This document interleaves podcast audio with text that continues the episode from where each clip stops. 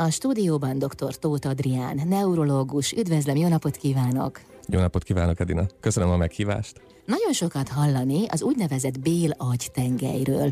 Árulja el nekünk, hogy hogyan függ össze a bél az aggyal, mert egészen misztikusnak tűnik. Ez így van, ez a mai tudományban is egy eléggé ilyen, hogy mondjam, forró témának számít. Egészen olyan 2006-ig kell visszamenni az időben, amikor így az első bizonyítékokat elkezdtük összegyűjteni, hogy milyen összefüggés lehet a bélflóra, a bélbaktériumok, meg a központi idegrendszernek a működése között.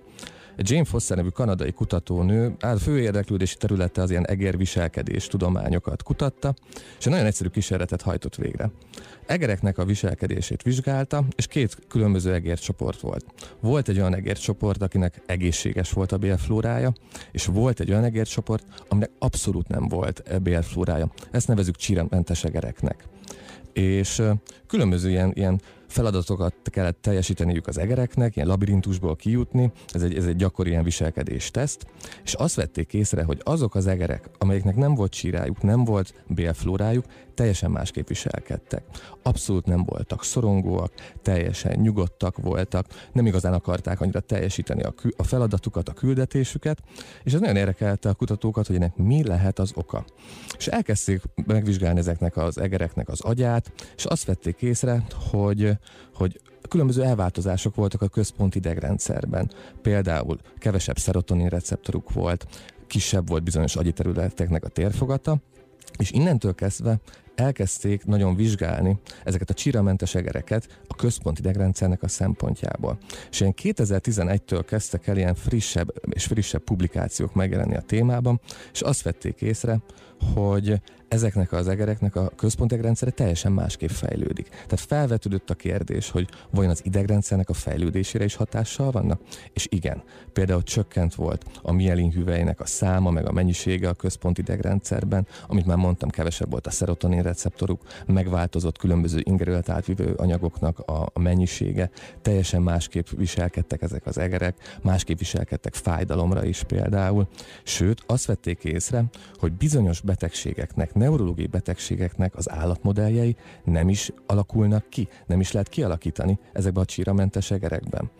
És ugye az egér kísérletekből mindig megyünk tovább az emberkísérletekben, és megné elkezdték vizsgálni például emberekben a gyerekeknek az idegrendszeri fejlődését, hogy hogyan függhet össze a bélflórával. Hát nyilván a gyerekkísérleteket nehezebb meg összeszervezni és, és vizsgálni, de azt vették észre, hogy minél diverzebb volt, minél összetettebb volt, például egy két-három éves gyermeknek a bélflórája, annál jobban teljesítettek a különböző ilyen kognitív, ilyen szellemi teszteken, azokhoz a gyerekekhez képest, akiknek mondjuk sokkal ilyen egysíkúbb volt, nem volt annyira diverzebb. Ugye mindig látjuk azt, hogy a, az édesanyák óvják ezeket a gyerekeket, hogy jaj, csak nehogy valami baktérium, vagy nehogy valami kosz menjen a szervezetbe, és kiderült, hogy ez, ez nem annyira jó. Tehát az az egészséges, ha minél diverzebb a, a bélflórának az összetétele, mert úgy néz ki, hogy annak a gyereknek az idegrendszere is jobban fejlődik. De ezt egy kicsit meg is tudjuk fordítani, ha mondjuk az öregedés szempontjából vizsgáljuk ezt a kérdést, mert idősebb betegekkel is, meg idősebb személyekkel is végeztek ilyen vizsgálatokat. Például volt egy olyan vizsgálat, ahol szociális otthonban lakók, otthon lakó idős embereknek, illetve nagyon egysíkú táplálkozás folytató idős embereknek nézték az összbetegségüket, és azt vették észre, hogy azok az idős emberek, akiknek sokkal összetettebb a bélflórája, sokkal kevesebb az összbetegség terhe, Jó, jóval kevesebb betegségük volt.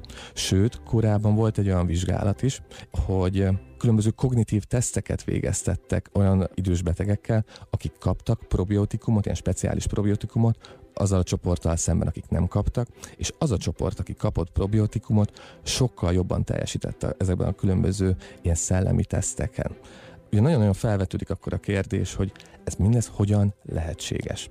És erre jött egy új fogalom az orvostudományban, ezt nevezzük bélagy tengelynek.